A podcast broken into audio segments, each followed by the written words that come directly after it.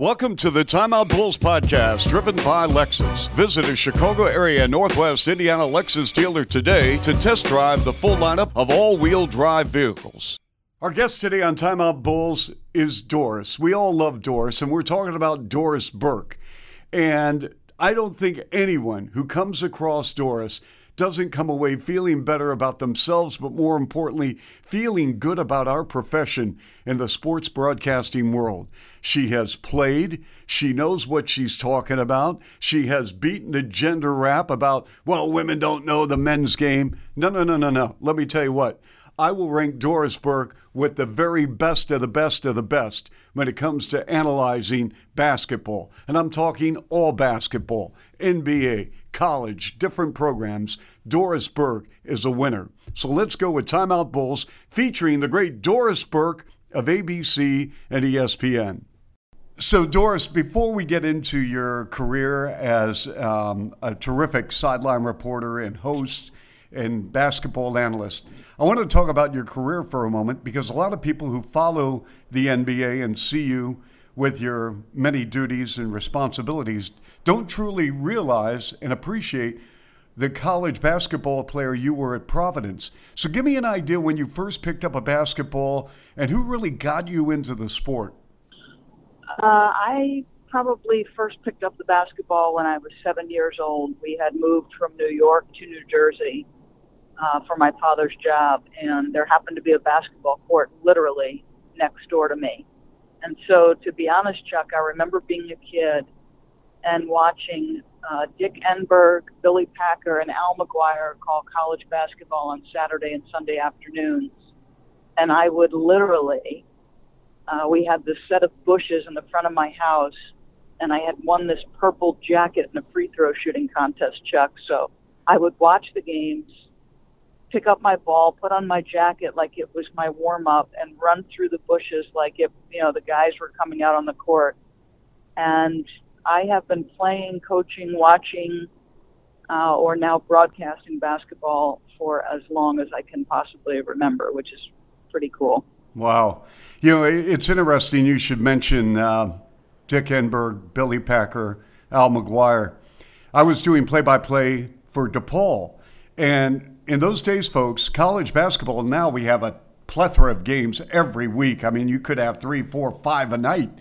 But back in the late 70s, 80s, uh, television, college basketball brought you maybe a couple games on a Saturday, one on a Sunday, and it always featured on NBC Dick Enberg, Al McGuire, Billy Packer, and that was the marquee game to the point, Doris, where when DePaul was on national TV with Coach Ray Meyer, who was beloved by everyone, as you know. That, that loved him, yes, absolutely loved him. Yes, and and I mean the the the fans and the players, the DePaul players, Mark Aguirre, Terry Cummings. It was a big deal back then. It was appointment television. You know, you can flick on uh, a TV at any night over the course of the winter now, and you could get any number of games. If you've got League Pass, you could get countless games between all of the the networks that now have it available. But you're right. I mean, I set my days as a you know probably 10 or 11 year old to you know the times I knew college basketball would be on. That was absolutely appointment viewing for me. Now, now basketball, as far as women are concerned, young ladies, um, when when you played.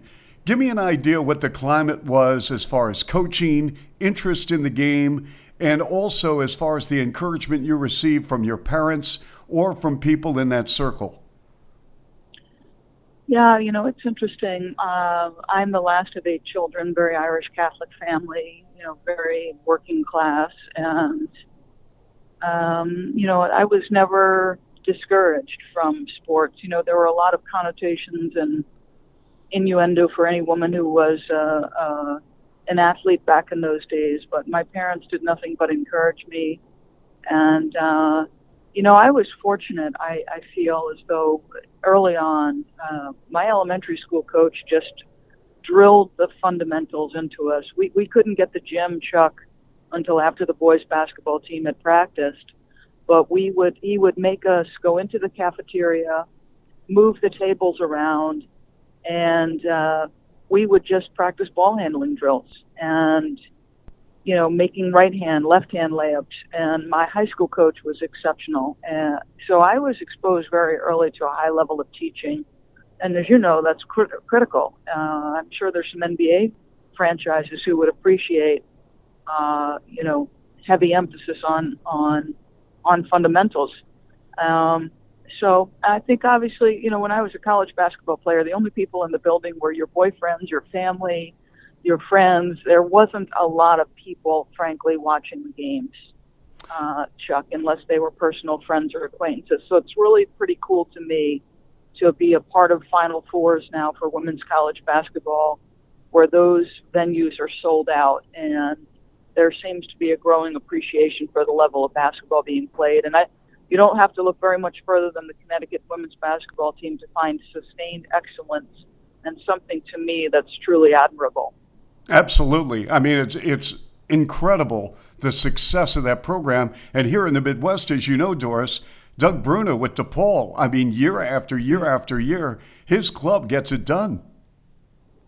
And he's the thing about Doug is uh, kids want to play for him because you know his style is an awful lot of fun. He's going to give you a ton of freedom on the offensive end of the floor. The pace is going to be you know fast. I just I I so enjoy Doug because he to me has great perspective not only on the game but what college should be for athletes. You know, I think he tries to get his women to soak up and absorb um, every aspect of campus life, life and all the things that college should mean uh, to an 18 to 22 year old young woman. So, you know, if I'm a parent, he's absolutely a program that I would look at because uh, just because of the man Doug Bruno is and the kind of coach he is. You know, Doris, for our listeners here in the Midwest that uh, are listening to our podcast on Bulls.com with Timeout Bulls, uh, especially in the state of Iowa, as you know, the state of Iowa has had a long history, a great history of women's basketball uh, at every level. And I'm wondering when you went to high school in that tri state area, New York, New Jersey, Connecticut, that pocket, mm-hmm. uh, what was high school basketball like when you played, and how did you propel yourself into going to Providence? Uh, so recruiting obviously wasn't uh, to the level it is now, and that was a vastly different thing when I was uh, you know, coming up. So you were recruited by schools in your area. Any school in New England, BC, BU, Providence College, UMass, all of those schools recruited me.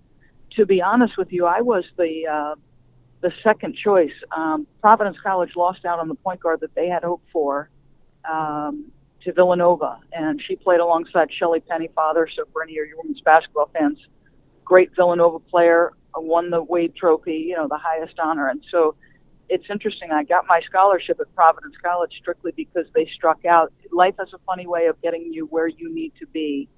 Sometimes uh, they can be a happy accident.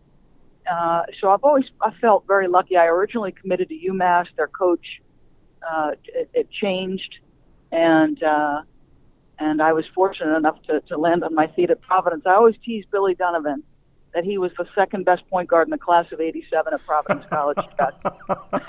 but, but the truth of the matter is, only my physique was better. Billy Billy's in much better shape now than his first couple of years in Providence. Yeah, well, again, you know, Doris is talking about Billy Donovan and the Friars, who went to the Final Four under Rick Pitino, of course. And Doris, in her own right, I mean, she's in the Providence Hall of Fame, was a great player, not a good player, but a great player. What was college basketball like when you played, as far as not only the competition, the attendance, and also because you were in that window with the men's team? Uh, how was there competition involved? What was there a rivalry between the two programs? Oh gosh, no. You know, uh, you know, distinctly different time, and uh, we were friendly with all of the men's basketball program because they would we would practice essentially right after them. And if you want to talk about uh, an absolute blast for a college student at a school the size of Providence College, which is probably now at 35 to 3600 uh, students. It was probably 3,200 when I was there. But imagine a young, brash New Yorker by the name of Rick Pitino, who really, I believe, Chuck, I don't think I'm incorrect on this, might have been, along with Lefty Driesell, one of the first to have a Midnight Madness. And, you know, there was just after two years uh, of struggling at the end of Joe Mullaney's career, who was an absolutely brilliant coach and just, he just struggled a bit down the stretch of his tenure at Providence Uh, but how exciting that was for all of us because we saw how hard those men worked. You know, we understood the time they put into to, to their craft and how much it meant to them. Just to be a part of that magical ride. I went to New Orleans for the Final Four. It was absolutely just a special, special time at that school. And, and here you are.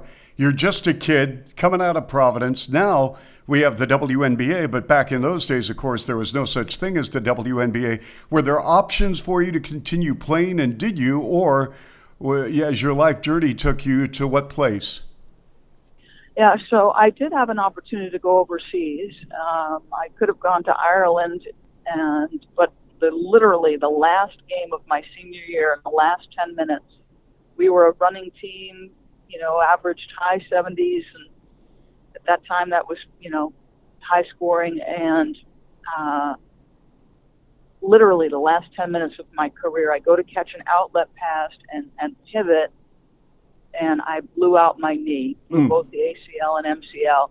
And at that point, the surgeon said, "You you need to make a decision. We can we can basically repair this in a such a way that it doesn't need reconstruction, or if you're going to play, we're going to have to reconstruct." And at that point, I just said, "You know what? I'm I'm I'm good," and uh, uh, and lucky within within almost uh, 18 months of that decision, I was back at Providence College as an assistant basketball coach for a couple of years. Really? Have you ever second guessed yeah. yourself? Uh, you know what? A little bit, Chuck. I really miss coaching in this respect. Um, there's something very special about working with a group of individuals um, towards something greater than yourselves. Um, you know, the competition, the work that's necessary, uh, and to do it with people who you know you care about, who you like. And I loved coaching. I truly, I loved it. But I was an assistant at Providence College. My days started at 7 a.m. with individual instruction, and my, you know, probably my last duty ended about 9:30 at night when recruiting calls were done. And while I was coaching Chuck, I, I became engaged, and I knew I wanted children, and I thought, you know, there were some women who could pull that off and had done it gracefully. I just didn't think I could do both jobs to the level I wanted uh, while being married and, and being a Division One basketball coach. So I ended up uh, leaving coaching, having two children. So I don't obviously I love you know having my kids was the greatest joy of my life. So I don't regret that aspect. I will say I miss coaching uh, very much. Well, Doris, if I can stay on this subject, and then we'll talk about broadcasting, obviously, because you're a pioneer and, uh, and are leaving on a yearly basis an indelible mark for a lot of young people coming into the broadcast business, want to emulate what you do and how you're doing it, which is important. At the end of the day, substance you know, is, is what our business is all about. But you know, a lot of uh, men and women tell me who have been uh, a coach or attained a great deal of success as a player and then to get into broadcasting, they say the biggest thing they miss is when they leave the arena as a broadcaster that they didn't win and they didn't lose and they missed that competitive fire that it's it's a fraternity as a broadcasting family but it's not a team in, as far as players and galvanizing all these little you know rivers and streams that become an ocean if you follow what I'm saying and so, yeah, uh, you know, and I'm, I'm just wondering because you're such a high profile individual, you could always go back to coach. I would think you could get any interview you want for a head coaching job if you so desire. And maybe that's down the road. Who knows? Yeah, you know, I do think about that. What's next? Uh, sometimes I, I'm very lucky to be to be around the game, and I have been fortunate to have been in broadcasting at a time where where the acceptance of women is drastically different than, say, 20 years ago. And I know that, Chuck, because there will be times where I'm in an arena and I'll have, you know, just a young man, and I'm talking, you know, could be 13 to 18, and they no longer think it's foreign to have me as an analyst on the NBA, mm-hmm. and that's truly pro- that's truly progress.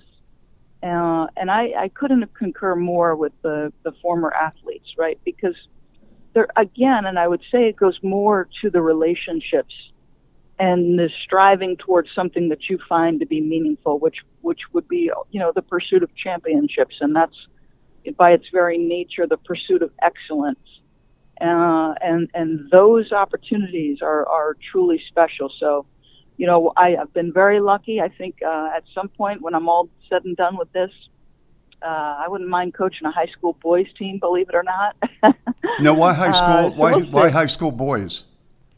Um, you know, when when I was an assistant coach at Providence College, and just prior to leaving, Rick Barnes was the head men's basketball coach at Providence, and there was he was throwing a team camp, and there was a coach from one of the teams that at the last minute had a family emergency, and so I spent basically two weeks uh, with two of his teams, so basically his his varsity and then his JV team, and it was just two of the most fun weeks. I I had a blast. They responded to to my coaching. They truly seemed to enjoy it, and uh, and so I never forgot that. I never forgot that. But who knows? Listen, I'll be honest with you. You know, my life has hasn't gone as I expected. I thought I would be a high school uh, teacher and coach when I when I left high school, and and look where I am. It's it's been truly an accidental uh, career for me, but one that's been really, really, uh, you know, meaningful and enjoyable.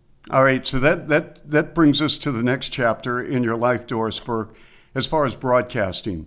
Um, not easy to get into, uh, but but you've made it, and you made it big time. But obviously, there's a, a starting point. Where was that starting point?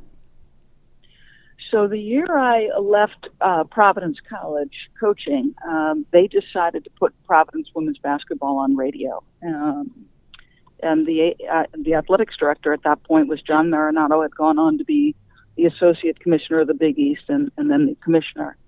And when they decided to put women's basketball on radio, they said they came to me and said, "What do you think? You've played here, you've coached here. Do you want to give this a try?"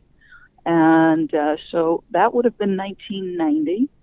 And I said, sure, I'll give it a try. And uh, literally every year since that point, uh, bit by bit, moment by moment, um, you know, my career has just grown. And I, again, I'll, I'll say I had some lucky breaks along the way. Keep in mind that in 1990, coverage of women's college basketball was growing you know, gender equity issues were, were becoming increasingly important to, to schools, to, to conferences. Within a couple of years of that, Chuck, uh, the Big East decided that they were going to put their women's basketball teams uh, on television. And then in 1997, with the advent of the WNBA, I would say that is the first year, 1997, where I legitimately was a full time broadcaster and could make a living with the, the money I made in the summer doing WNBA and the money I made in the winter doing college basketball, men's and women's. Um, that was the first time where, where I could make a living doing exactly what a Bill Raftery or a Dick Vitale or any number of color analysts uh, do now. All right, so so take me then to the point where you're doing your first men's game, either at the collegiate level or the NBA level. Um, if you can recall, what are some of the hurdles that you had to to leap over, so to speak, to get to the point where you were accepted? Because not a lot of women, as we know, Doris, have been able to, you know, achieve what you've achieved, and it, it's a tough fight. There, at times, there is a double standard. Let's be honest. I mean, a man makes yeah. a mistake; it's no big deal. A woman makes a mistake, you know, it's in a radio TV column. So, give me an right. idea about, yes. uh, about your first game where you called a men's game. So, interestingly, and I know you know Mike Gorman very well, the voice of the Boston Celtics television package. You know, Mike had uh, some ties to the area in New England. Uh, obviously, he was the Big East broadcaster there for a time and worked at ESPN early in his career. And when you know, he heard me on radio and saw, you know, a women's basketball game that I had done. And he said to me, I think you have potential at this, and I would very much like to help you.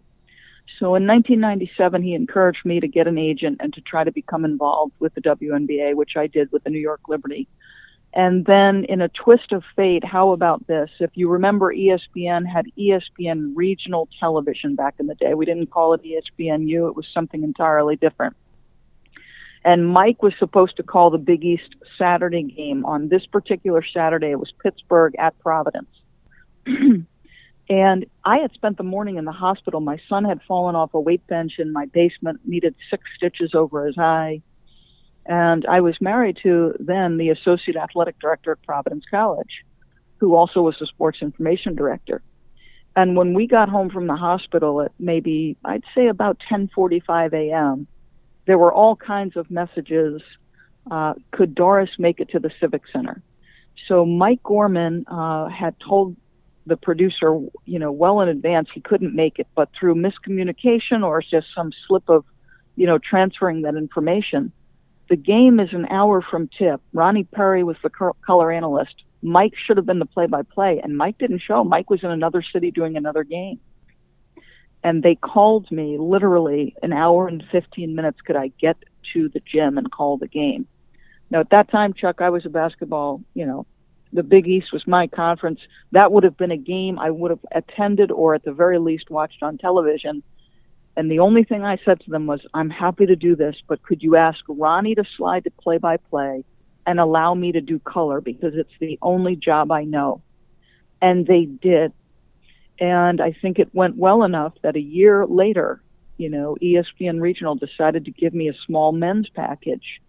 And the, the neck from that, uh, and this is always one of the, the bigger breaks I talk about. There's a man by the name of uh, Bob Steitz. His father actually is the one who pushed so hard for the three point line in college basketball.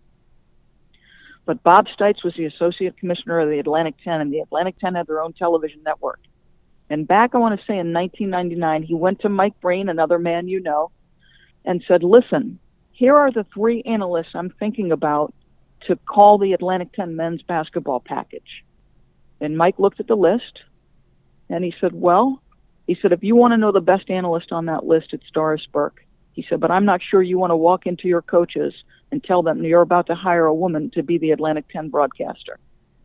And Bob Steitz, uh, the intrepid spirit he was, decided if Mike Breen believes she's the best, I had the same instinct, I'm going to hire her. And he did. Thanks for tuning in to the Timeout Bulls podcast driven by Lexus. The Bulls aren't the only ones with a long season. We all know the Chicago winter can be long and challenging as well. But with 22 all wheel drive models by Lexus, you don't have to be stuck inside. Visit your Chicago area and Northwest Indiana Lexus dealer to test drive today. Lexus all wheel drive, your antidote for cabin fever. Wow, that is a great story. Man, that is fantastic. Uh, the NBA, Doris, how did, how did that turn into something where now you are a featured player on ABC and ESPN? Well, I, the first break I got was uh, again involved, and it came about because of the WNBA Association. Uh, at that time, Madison Square Garden, obviously, uh, you know, one of the leaders in regional television networks. Obviously, everyone has their own now that's of, of very high quality, but for a long time, MSG was setting the pace. And the then leader of MSG, uh, Mike McCarthy, uh, listened to me on the, the Liberty telecast and said, Listen, we think you're pretty good at this. And if Clyde Frazier ever needs a fill in, we'd like to hire you to do it. And Chuck, I'll never forget it. It was Milwaukee. It was a game Jeff Van Gundy's coaching. It's New York at Milwaukee. The assistant coach at the time was Terry Stotts. And thankfully, because can you imagine how afraid I would have been calling my first NBA color game, how nervous I would have been. But that week, thankfully, I had about four other games. And I was flying into Milwaukee that morning. I knew Jeff Van Gundy because he was a graduate assistant at Providence College under Rick Pitino when I was a student there. And I basically, you know, they the, the the team, Mike Breen said, "What do you need?" And I said, "Could you get me together with an assistant coach from Milwaukee?" And they promised to get me in front of Jeff Van Gundy, and both of those guys, you know, helped me prep, and that was my first exposure to color color analyst work. And I'll say this to you, you know, there's big concern how would the New York media writers and all of the papers react, and they were they were pretty okay with me. So that was my first exposure, mm. and, and literally, I I think through the course of the years, Chuck, you know you just you gain a little bit more of credibility and certainly equity with the players and the coaches. And then your bosses see how the players and coaches react to you and that's the one thing I would tell you. Is there some have I seen some some things, some some questioning looks and and maybe some exceptions and certainly social media can be an ugly place. Of course, of course I have. I don't think there's a woman in broadcasting who who has not. But the interesting thing for me, and it's been the one thing that has buoyed me through every difficult moment where perhaps I have encountered something ugly, is the players, the coaches, the general managers, the scouts. In fact, I was at Kentucky Pro Day last night, and it is all of the basketball people who have been my soft landing spot. They've never had objection to my presence. I think they've accepted me because the game is important to me. I love it. I'm passionate about it. And I would say this to you. I once heard a story from Suzyn Waldman about a really ugly incident that almost made her leave the business. And it was the reaction and treatment that she got from another player in baseball who literally turned the tide. And so just say all of those interactions add up and are important uh, over the course of time. All right. So, Doris, here in, in 2016 2017 season, do you feel that as far as how the league, how the players, coaches, you're no longer okay, gosh, we have a female here and she's roaming the sidelines or she's doing, you know, color work on, on this game, that, that those days are over? Or is there still a stigma, uh, maybe not necessarily with you or other female women that are trying to knock on that door to break that barrier?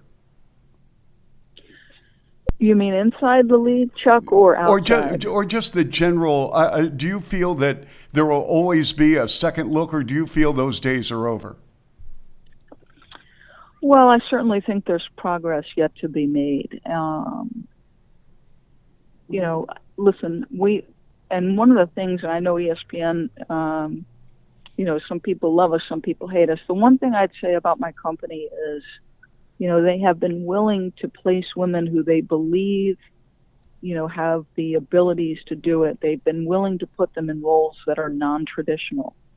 Uh, but there are certain sports um, where, you know, we haven't seen the same breakthrough. And I would mention the NFL and I know Beth Mowins would would love to be a part of NFL coverage. Does she get an opportunity there at some point on a full time basis?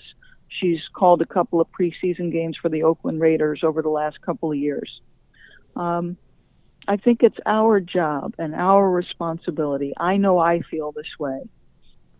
It is my job, by the way I conduct myself at every practice, press conference game, what I say on the air, how I handle myself off the air, what my interactions are with players, coaches, other broadcasters. It is my job, Chuck, to make the woman who comes behind me make her path just a little bit easier. Mm-hmm. I always tell young broadcasters be as prepared and be as professional as possible. That's your job. And uh, and the woman who comes after me will go further than I will because that's the natural order of things. You know, it's the way it should be. And um, uh, so I feel completely uh, accepted. I don't feel from the NBA side of things ever from a coach, a player, or anyone inside of that league, broadcaster. Uh, I, I never feel anything but complete acceptance, and it's almost as though gender has gone out the window because we're there for the game. Well put. Doris, in the final couple of minutes we have, and you've been very gracious with your time, and I know our listeners sincerely appreciate it. Let's talk X's and O's for a second regarding sideline interviews. Do you do you enjoy being an analyst or a sideline reporter, and what are the differences, and what are some of the challenges you face as a sideline reporter? Yeah, you know, it's interesting. Obviously, as a as, as the analyst, you are far more heavily involved in the broadcast and that is my favorite position. I think it's the one I do best, um, and it's it's the most fun for me. Sideline reporting came about as an accident. I grew up in the business as an analyst, uh, but there was a time where I wanted to be part of the women's Final Four, and the great Ann Meyers was the analyst, and so I wasn't. That was not an option for me. She was going to call the color. And I went to the bosses and I said, I'd like to know if I can be a part of this as a reporter. And they said yes. And so immediately I had to call Michelle Tafoya and say, How do I do this job? And, uh, you know, she and Al Trautwig gave me great advice over the years. And I think your listeners would find this probably a little bit surprising. And, you know, reporter, I think people associate me mostly with it because, you know, I'm, I'm at the conference finals and the finals, and those are our most viewed. And to me, it's one of the more challenging positions on a telecast. And here's why I say that. You know, the sideline reporter is as in tune with the game they are. They've read all the stories, they've talked to the players and the coaches, they've put in the same amount of preparation. I guess that would be a better way to say it. They've put in the same amount of preparation as the play by play and the color guy. The challenge is you have to be willing as a broadcaster to to have a thousand storylines in your pocket. Then you have to be able to implement those and to press to be a part of the telecast at only the appropriate moments. Because there's an art from the production standpoint and an art from the sideline reporter position to work in concert to hopefully elevate the, ta- the, the telecast by maybe adding on to something that the main team has said, or by conducting an interview where you're asking the kinds of questions that hopefully the fans at home want to hear the answer to. And you've got to have an impact on a telecast in maybe a 15 to 25 second window. And, you know, sometimes there's chaos around you when you're conducting interviews. You know, somebody's just hit a game winning shot, or it could be a conf- conference finals game of great consequence. And, you know, you've got to keep calm and, and try to keep your thoughts together and be able to adjust on the fly. Um, so I think, you know, sideline reporting is viewed, that may be the last area where I would love to see more respect for the position um, and especially on the distaff side, right? You know, um, I think there was a time, certainly in broadcasting, and I don't think this is going to shock anybody, where you know, it was mostly attractive young mm-hmm. women who maybe, you know, came up came at the sport from you know just wanting to be in television as opposed to maybe being passionate about the game. Now I don't care how you got there; you just do the job once you get there. I think the times are changing a little bit. Well, I hope so, Doris, because I'm, I'm going to share a story. I won't mention her name uh, because she is a few years out of school and I mentor young people. And we were talking about sideline reporting. She said, Chuck, you know, I don't think I can, I'll, I'll be able to make it as a sideline reporter. And I said, why not? She goes, well, I'm not 5'11 and blonde.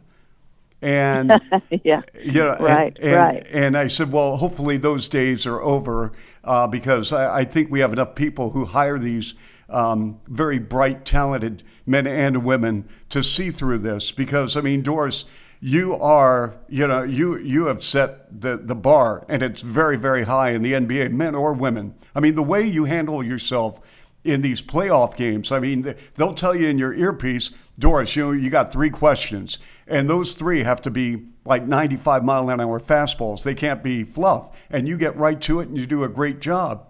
But I, I would Thank hope. well, no, I'm, I'm not patronizing you. I'm just being honest. I mean, here you got LeBron 10 seconds after they just won a championship or after a big game and you know the millions upon millions of people are watching and and you're prepared you're ready to go and it's boom boom boom thank you and a pleasure back to you mike you know what i'm talking about I mean, it, yeah. It, it's tough. It's a lot tougher than people think. People think, oh, great, you know, he, he someone's going to have them come over to you. You got the questions. This is work. It's tough.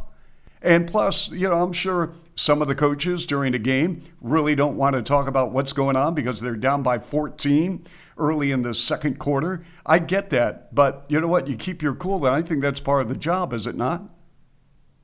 It is. I think so. Yeah, you're certainly trying to keep your your head in the midst of, as you say. Um, and listen, you try to be respectful in those moments, Chuck, where you know, say I'm I'm going to interview Fred Hoiberg, and he's gone from up 15 at the end of the half to now he's facing a four point deficit at the end of the third. Well, he's going to be frustrated. He's going to want to coach his team. And so, yeah, you've got to be on point because you want to be efficient And a lot of times in those circumstances, I'm going to ask one question. I'm going to respect the situation, respect the fact that this guy wants to go do his main job. And listen, I, I get it. Uh, the reality is, um, television and the NBA work in concert with each other. We're seeing these salaries of coaches and players balloon in part because of the television money. Uh, and, and so there is a responsibility from the players and coaches side of things to, to give access to the fans who cannot, in some ways, are insatiable uh, for information from, from their favorite teams. You, you see it with the Chicago fan base. They want to be immersed in the milieu of their team, and the more our questions facilitate opening windows for them to get a glimpse, you know, the better off we we're going to be with our job. So I've always thought, whether I'm sitting in the analyst chair or in the sideline or reporter chair, I was once that kid at seven years old, eight years old, nine years old, watching those announcers. And I never dreamed of being a broadcaster because believe me, in college I had it all going on. Bad hair, bad clothes, bad teeth. My only concern was could I get a jump shot to match my dribble drive shot. no, Doris, wait a minute. But, Doris, I've seen a video of you with a wraparound dribble during a playoff game. I think uh, what was it, Memphis or uh, they, it was Memphis Golden State. Yes. Yes. yes. You see, so there you go. Yes. Well, yeah, yeah, but you know, our, you, I know you feel a responsibility as a broadcaster to do the best job possible for the Chicago Bulls fan. I'm the same way. I'm just trying to get these fans as close to the game as you and I happen to be lucky enough to be. Well, you know what, Doris, there, there is, um, you know, the, the, the, Cubs are playing so well, and they're the, the talk of the city, obviously. And we had a preseason game the other night against Indiana, which went directly directly against the Cubs and the Giants. And someone was saying, well, it's just a pre. The, my approach is this there's no dichotomy between preseason game number three and a playoff game. None. The preparation is Correct. the same, your focus yes. is the same, your passion is the same, your enthusiasm and energy is the same. Because to me, if you start allowing yourself it's just like a player, Doris, when you play for Providence, you can't play to the scoreboard. You play what's on the floor right then and there in that moment. And correct. It's it's professionalism is about habits. Whether you're talking about an NBA player, a broadcaster, a coach, it's habits. You know, I always tell my kids the the little choices you make every single day are what your life will basically amount to. You're going to make little choices every day. You're going to put in the time, the work, the effort that it takes to be successful, or you aren't. It's one or the other. Exactly. Well, Doris, this has been great. I appreciate you sharing with us uh, on Bulls.com, our Time Out Bulls podcast. And I'm sure we'll see you down the road with the Bulls on a national game with uh, either ESPN, of course, or ABC. I'm looking forward to it. Thank you so much for having me, Chuck. Lexus is a proud partner of the Chicago Bulls. Visit your Chicago area Northwest Indiana Lexus dealer to see the extensive lineup of all wheel drive vehicles. Don't let Mother Nature conquer you this winter.